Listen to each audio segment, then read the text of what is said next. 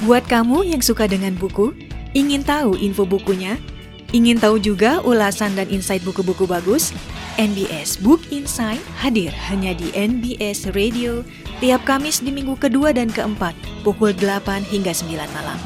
Bersama Dipi, tetaplah membaca karena membaca membuka jendela dunia.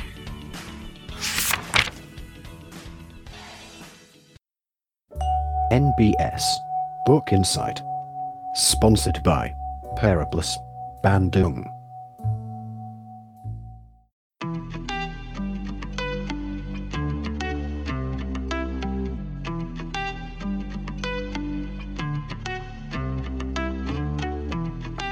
Playing the music you love, NBS Radio dari Indonesia untuk dunia. Halo Sobat NBS dan teman-teman book lover. Ketemu lagi kita di NBS Book Insight. Tentu saja bersama Dipi di sini menemani Anda dari pukul 8 sampai 9 malam. Bagaimana kabar Anda semua? Semoga selalu dalam keadaan sehat dan dilancarkan semua urusan. Malam ini terasa istimewa Sobat NBS karena saya juga ngerasanya buku yang saya pilihkan untuk dibahas malam ini juga bikin saya bangga banget sebagai orang Indonesia. Yang mana cocok ya? Cocok banget di momen bulan kemerdekaan Indonesia. Ngomong-ngomong kemarin ikut lomba apa aja nih Sobat NBS?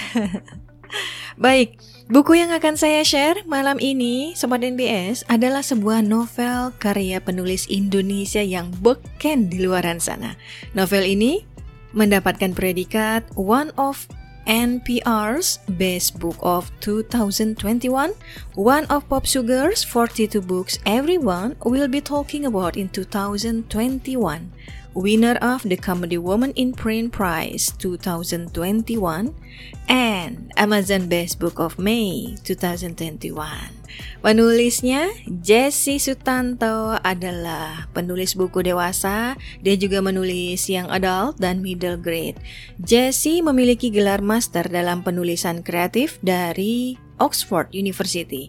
Hak film untuk novel Dial A for Aunties dibeli oleh Netflix dalam sebuah perang penawaran Sobat NBS yang sangat kompetitif. Buku dewasanya termasuk Dial A for Aunties dan juga sequelnya For Aunties and a Wedding. Buku-buku yang adultnya di antaranya ada The Obsession, The New Girl, Well That Was Unexpected. Buku middle grade-nya termasuk Theoten and the Fox Spirit. Juga ada sequelnya untuk buku ini. Saya kira itu dulu untuk pembukanya, biar pada penasaran ya. Nanti kita sambung lagi setelah lagu berikut ini. Jangan ke mana-mana, tetap di NBS Book Insight. NBS Radio Dari Indonesia untuk dunia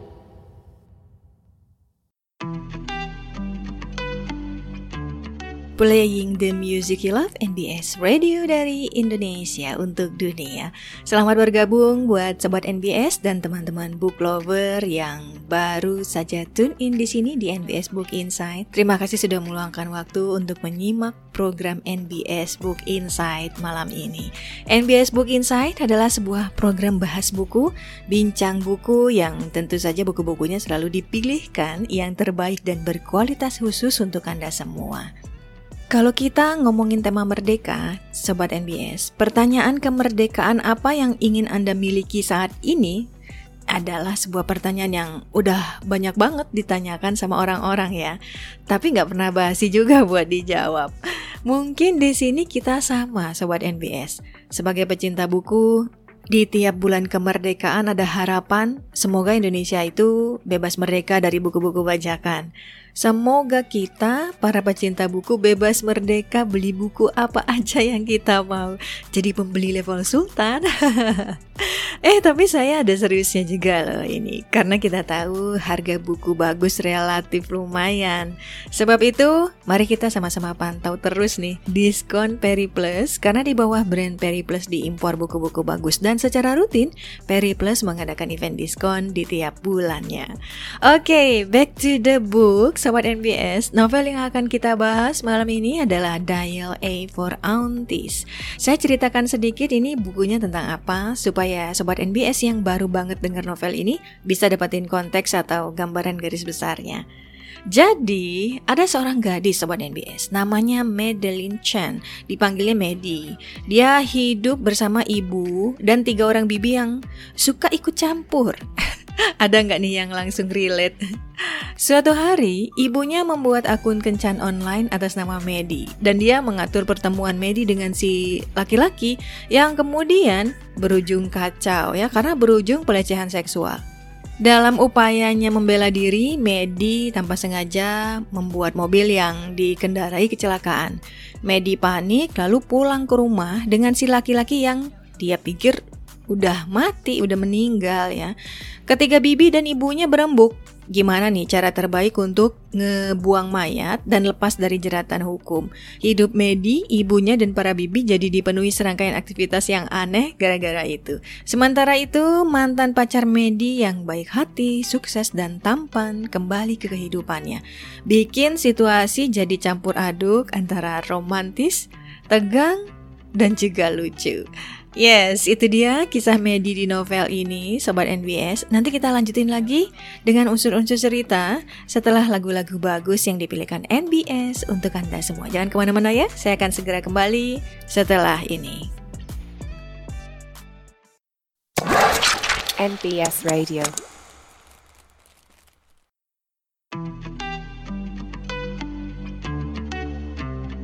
Playing the music you love NBS Radio dari Indonesia untuk dunia. Suasana makin malam makin hangat dengan obrolan buku. Yuk kita langsung lanjut ke unsur-unsur cerita Sobat NBS Kita masuk ke tokohnya. Medi adalah gadis yang baik hati Juga sangat peduli dengan keluarganya. Dia mengalami konflik dilematis di mana di satu sisi dia pengen hidup mandiri jauh dari ibu dan bibi-bibinya. Tapi juga nggak tega untuk ngelakuin itu karena khawatir yang pertama dia khawatir opini miring. Dan dia juga ada kekhawatiran mengecewakan keluarga. Di awal cerita, karakter Medi cenderung agak ceroboh dan lekas panik. Tapi makin ke sini dia bisa berpikir lebih jernih, bahkan bisa menemukan solusi beberapa masalah. Entah ini bisa diterima sebagai bentuk transformasi tokoh atau ketidakkonsistenan penokohan, saya lebih pilih yang pertama. Ibu dan para bibi tipe-tipe orang yang rame dan guyup gitu Sobat NBS Kok di saya pas ya dengan penokohan orang-orang Asia Padahal tentu nggak semua orang Asia seperti keluarga Medi Nuansanya juga mengingatkan saya pada beberapa film Cina yang pernah saya tonton di mana keluarga besar itu rame berceloteh waktu sudah momen yang ngumpul. Kemudian ada tokoh bernama Nathan. Dia tokoh yang likable, dia serius berhubungan dengan Medi, tapi justru Medi yang penuh keraguan. Bisa dibilang Nathan ini pria idaman seperti DS cakep, pekerja keras, karirnya bagus, setia, tulus, dan lain-lain. Personally, saya agak gemes dengan tokoh Medi yang karakternya lemah di beberapa bagian, tapi kayaknya perannya memang harus gitu ya untuk membangun sisi emosi cerita. Sebaliknya, kekuatan keluarga sangat terasa di sini selain kisah romansanya. Keluarga yang rame dan suka saling turut campur ini tergambarkan dengan baik dan juga mengundang senyum. Deskripsi fisik tokoh yang paling saya ingat itu Nathan. Gak terlalu detail juga. Yang pasti Nathan ini cowok tampan dan seksi dengan bentuk tubuh yang gagah. Selebihnya bahkan untuk fisik Medi sendiri gak ada yang benar-benar detail tergambar di benak saya. Para bibi dan ibu pun begitu. Tapi ini bisa kita lihat cukup di cover bukunya ya barangkali. Yang sudah ada ilustrasi Medi, ibu dan para bibi. Kisah diceritakan dari sudut pandang orang pertama, Medi, dengan kecepatan alur sedang cepat. Plotnya kombinasi maju mundur yang punya pola di awal-awal, Sobat NBS. Lalu kemudian si plotnya ini nanti maju teratur hingga akhir kisah. Prolognya dimulai dari 8 tahun lalu. Lalu chapter berikutnya ke masa kini.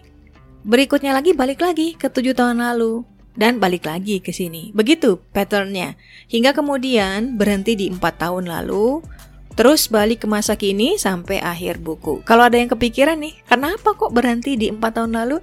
Ya mungkin karena di empat tahun lalu itu masa vakumnya Nathan dengan Medi ya, jadi gak ada yang perlu diceritakan gitu. Waktu berlalu begitu saja. Konflik cerita utama ada di soal cara menyembunyikan mayat. Aduh, saya ini menyampaikannya dengan agak tersenyum karena memang sebenarnya ini jatuhnya bukan thriller sih ya. Medi, ibu, dan para bibi bahu-membahu menghilangkan mayat ini supaya lepas dari jeratan hukum. Karena mereka juga nggak sengaja membuat situasi jadi runyam. Bukan sebuah kasus kriminal murni sebenarnya. Selain itu ada konflik asmara antara Medi dan Nathan. Kesalahpahaman masa lalu yang uh, mungkin nggak ya bisa terurai dan punya harapan untuk kembali bersama. Ini unsur uh, percintaannya gitu.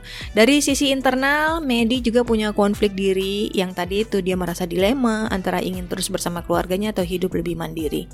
Dia juga punya satu ketakutan, sobat NBS, um, kutukan keluarga, di mana semua pria dalam keluarga mereka itu akhirnya pergi. Nah, ini nanti detailnya bisa Sobat NBS dapatkan dengan baca bukunya langsung. Cerita ini berending tertutup.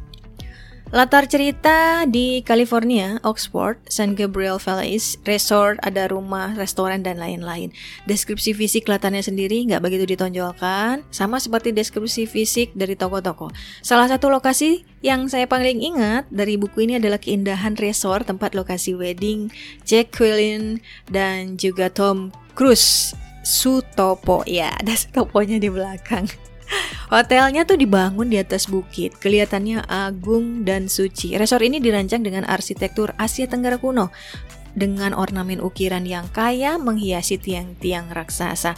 Lobi terbuka di dua sisi, ada pemandangan resort dan laut yang menakjubkan di bawahnya. Langit-langitnya tinggi banget dan di sekitar lobi ada kolam yang tenang dengan ikan koi oranye yang cemerlang dan lilin-lilin. Cantik banget ya kayaknya.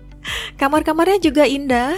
Ada di dalam satu adegan di mana ruangan kamar Medi dideskripsikan fisiknya. Kamarnya tuh sebenarnya kamar paling murah di resort itu, tapi kok cantik ya? lah iyalah ya, resor mahal. Ada dua tempat tidur queen dengan bantal lembut dan ada selimut-selimut empuk juga. Jendelanya besar dari langit-langit sampai ke lantai yang membuka ke balkon yang luas. Perabotannya modern, kemudian AC-nya juga sejuk. Uh, yuk kita staycation di resor ini yuk.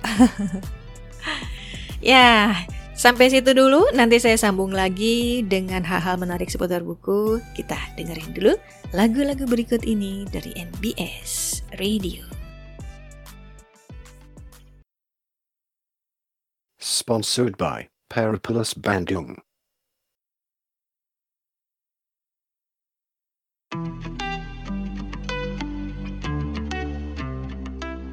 Playing the music you love NBS Radio dari Indonesia untuk dunia. Hal pertama yang menarik perhatian saya begitu buka novel ini, Sobat NBS, ini jarang-jarang juga sih kejadiannya, adalah kata pengantarnya. Karena ternyata bagi Jesse, buku ini merupakan surat cinta buat keluarganya. Diceritakan di sini kalau keempat kakek nenek Jesse berasal dari Cina yang imigrasi ke Indonesia antara tahun 1920 dan 1930. Dan ketika mereka tiba di Indonesia, mereka mengubah nama Cina mereka jadi nama Indonesia untuk menghindari xenofobia. Chen jadi Sutanto, Ho jadi Wijaya. Nah, orang tua Jesse menggunakan bahasa Indonesia sebagai bahasa pertama dan Mandarin sebagai bahasa kedua. Jesse dikirim ke Singapura untuk menghindari kerusuhan tahun 90-an. Ini kita ingat juga ya, sobat NBS. Lama tinggal di Singapura, Jesse mengadopsi bahasa Inggris sampai akhirnya jadi bahasa pertamanya dan hampir lupa gimana berbicara bahasa Indonesia. Tiap kali orang tuanya datang, komunikasi jadi perkara yang rumit katanya. Dari situasi itulah akhirnya komunikasi mereka jadi campuran campuran bahasa Inggris, Indonesia, dan Mandarin yang campur aduk. Kalimatnya jadi putus-putus dan sering kesulitan untuk menyampaikan apa yang ingin disampaikan. Nah, beberapa bibi di dial A for Aunties ini berbicara dengan Inggris yang patah-patah ini, Sobat NBS. Menarik juga waktu Jessie bilang di introduction novel ini kalau pemahaman mereka tentang bahasa Inggris bukan cerminan dari kecerdasan mereka, tapi cerminan dari ya pengorbanan yang sudah mereka lakukan untuk dia. Kata Jesse, buku ini sama sekali nggak mewakili komunitas Asia secara keseluruhan karena nggak ada satu buku pun yang bisa mewakili komunitas individu yang begitu besar. Tapi dari buku ini, Jesse berharap bisa sedikit memberikan gambaran yang kuat dari keluarga yang sudah ngebasarin dan ngelindungi dia selama ini. Ini semua kata pengantar yang dalam ya dan punya histori kalau menurut saya. Entah karena saya juga orang Indonesia, kita orang Indonesia. Yang pasti buku Jesse memang itu dia Sobat NBS, bikin bangga karena lewat karyanya ada bagian dari bahasa dan budaya kita yang dikenalkan di dunia internasional. Perpaduan Inggris, Indonesia, dan Cina yang ada di buku ini memang ngebawa nuansa yang berbeda. Rasanya unik dan menarik, Waktu ada selipan-selipan bahasa dan budaya kita di novel humorous fiction dan romantic comedy ini. Ada budaya Cina yang berkaitan dengan makanan. Yang paling saya ingat waktu adegan makan-makannya Medi bersama ibu dan para bibi. Di sini terlihat gimana masing-masing orang saling uh, apa ya meletakkan makanan ke piring orang lain yang ternyata itu uh, budaya makan keluarga Cina. Nunjukin cinta dan rasa hormat. Bibi paling besar, Big Aunt, meletakkan iga rebus ke piring Medi. Medi naruh pangsit ke piring Bibi yang lain dan dia juga nuangin teh untuk semua orang. Bibi kedua motong nih makanan jadi dua dan menempatkan satu setengah di piring semua orang. Mejanya juga bentuknya bundar supaya semua orang bisa ngejangkau makanan. Ukuran makanannya juga berpengaruh. Yang paling besar potongannya kasih ke yang usianya paling tua. Potongan terbesar kedua dikasih ke yang senior nomor dua. Begitu seterusnya. Hal ini nunjukin kesopanan dan orang yang bersangkutan artinya udah dibesarkan dengan baik yakni hidup dengan memperhatikan orang lain sebelum diri sendiri. Dalam ya maknanya. Di dalam buku juga disebut desainer Indonesia, Sobat NBS. Kalau teman-teman ada yang menyimak dunia fashion, tentu familiar dengan nama Bian Wana Atmaja, desainer terkenal asal Surabaya. Di buku ini ada nama Bian disebut-sebut dan saya menduga itu mengacu ke Bian Wana Atmaja. Kalimat di buku ini campur bahasa Inggris, Indonesia, dan Mandarin. Senangnya adalah kalimat bahasa Indonesianya cukup banyak sobat NBS. Mandarinnya singkat saya sedikit dan kalau nggak salah nggak ada catatan kaki. Mungkin pusing ya untuk yang bukan orang Indonesia tapi untuk saya jelas nggak ada masalah. Buku ini English version jadi memang disampaikan dalam bahasa Inggris. Di buku ini juga ada diceritakan budaya pernikahan keluarga Tionghoa Indonesia. Ada acara penjemputan, upacara minum teh, dan seremonial tertentu. Diceritakan di salah satu adegan di novel ini, sebelum penjemputan tuh ada apa ya veiling ceremony di mana orang tua pengantin wanita mencium pipi si pengantin dan kemudian menutup wajah pengantin wanita dengan kain. Seremoni ini punya makna transformasi dari wanita jadi pengantin tuh sudah selesai. Di sebagian besar keluarga Tionghoa Indonesia, gak peduli berapa usia si anak, anak-anak biasanya tinggal bersama orang tua sampai mereka nikah dan pindah. Jadi bagi sebagian besar keluarga, ini adalah perpisahan. Ya ya, betul ya, relate ya. Kita di Indonesia, anak-anak tinggal sampai ya, sampai usia dewasa lah ya, sampai menikah kemudian akhirnya. Kecuali dia kemudian sekolah merantau dan lain sebagainya. Umumnya tetap tinggal bersama orang tua berbeda dengan budaya lainnya begitu kira-kira. Lalu ada juga acara penjemputan di sini. Di sesi ini pengiring pengantin uh, pria datang, lalu dia dapetin tantangan dari pihak wanita. Tantangannya nggak harus serius, serius kayak jawab pertanyaan-pertanyaan ya. Tapi bisa juga yang lucu-lucu, diminta inilah, diminta itulah, pakai baju yang aneh-aneh begitu kira-kira. Selanjutnya adalah upacara minum teh. Pengantin menyajikan teh untuk orang tua mereka dan orang tua mereka memberikan hadiah kepada mereka. Secara tradisional, katanya hadiahnya dalam bentuk paket emas atau paket merah yang isinya uang. Menyikapi premis novel ini memang nggak boleh serius mengikuti tema kecelakaan dan mayat yang disembunyikan. Semua kita lihat dari sisi kelucuan para bibi dan ibu yang ide-idenya menyembunyikan mayatnya tuh logis tapi berujung fatal dan mengundang senyum. Definisi logis di sini juga relatif ya, karena beberapa idenya jelas. Ya, nggak secerdas kalau kita bandingkan dengan model penyelesaian sebuah kasus kriminal yang lebih serius di buku-buku kriminal yang sesungguhnya gitu. Berbagai insiden yang terjadi di sepanjang acara pernikahan juga harus hmm, di frame dari perspektif humor karena tipe ide humornya menurut saya memang masuk ke menertawakan kemalangan dan kekacauan juga. Kerenyahan lain yang saya temukan di novel ini adalah penamaan orang-orang Cina Indonesia yang diungkap di buku ini. Ini saya juga baru tahu ya. Nama-namanya unik dan memang mengundang senyum. Misalnya ada yang dinamain Gucci, mengikuti brand populer. Dan ada Tom Cruise, tapi Tom Cruise-nya Tom Cruise Sutopo. Di buku ini diceritakan kalau orang Tionghoa Indonesia suka menamai anak-anak mereka dengan nama orang terkenal. Atau tadi tuh brand populer. Kadang ada pula salah penulisan. Jadi kayak Medi di toko tokoh cerita ini sebenarnya orang tuanya mau kasih nama tuh Madeline tapi ketulisnya salah jadi Madeline. Nah, ini jadi ngingetin saya juga nih sobat NBS sama satu novel judulnya Dayon ini ditulis oleh Uda Akmal Nasri Basra.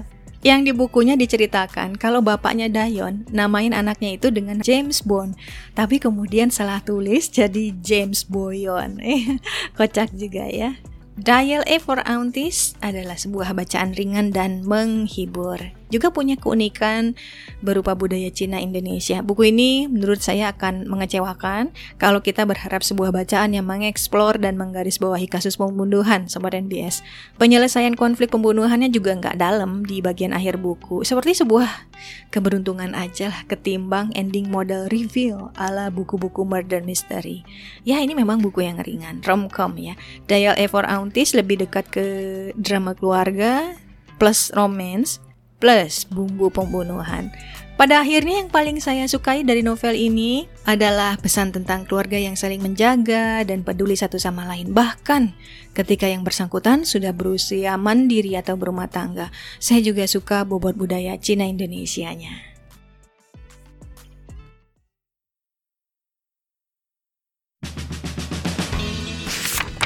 Buat kamu yang suka dengan buku, ingin tahu info bukunya, Ingin tahu juga ulasan dan insight buku-buku bagus?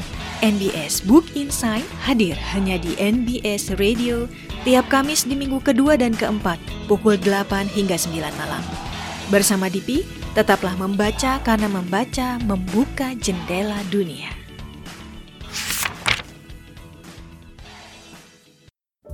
NBS Book Insight Sponsored by Paraplus Bandung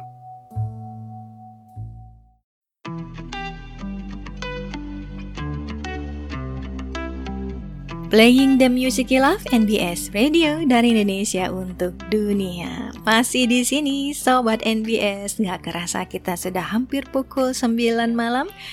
Um, tadi kita sudah obrolin banyak sekali unsur-unsur cerita ya dari tokoh, latar, konflik, ending.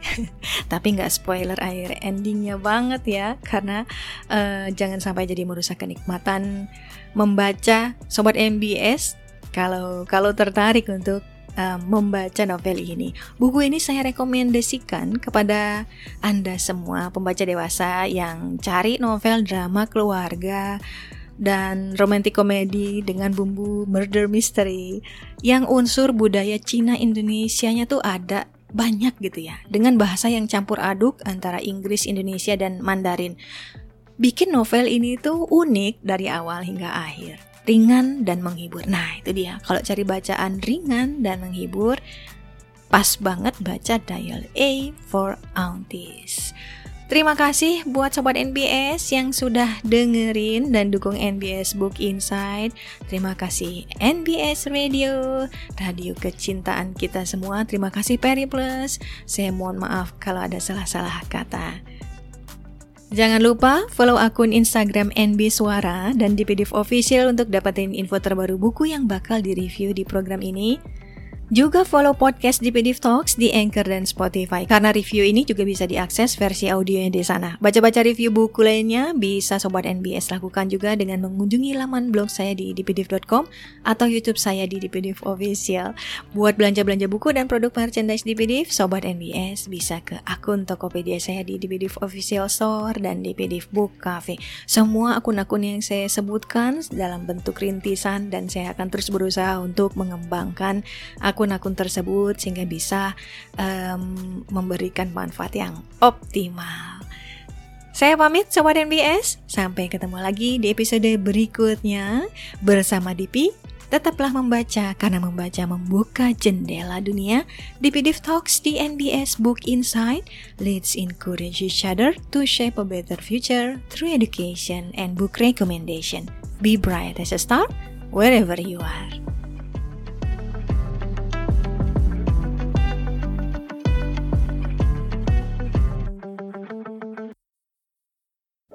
NBS Book Insight. Sponsored by Paraplus Bandung.